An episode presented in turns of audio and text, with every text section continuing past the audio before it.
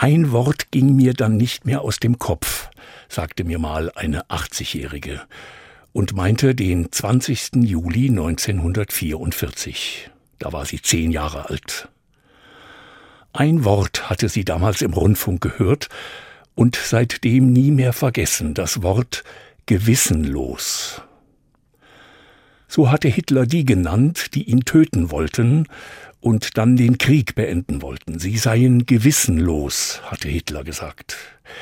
Dieses Wort habe ich dann nie mehr vergessen, sagte mir die alte Dame vor Jahren, denn es war ja gelogen, habe ich bald gemerkt. Hitler hatte gelogen.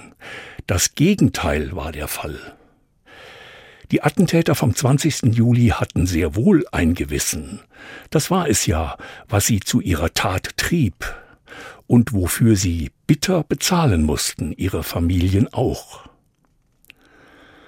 Das habe ich aber erst viel später verstanden, sagte mir die alte Dame, dass hier Frauen und Männer mit Gewissen gehandelt haben, die wohl gewusst haben, man muss Gott mehr gehorchen als den Menschen, selbst wenn es nicht gelingt und man bitter dafür bezahlt. Sie haben es gewagt, sagte mir die alte Dame.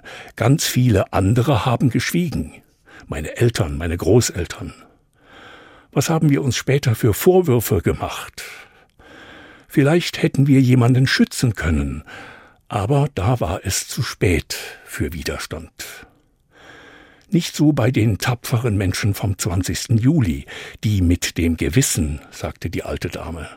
Ich sage Ihnen ehrlich, ich bewundere die Widerständler. Sie haben einen festen Platz in meinem Herzen.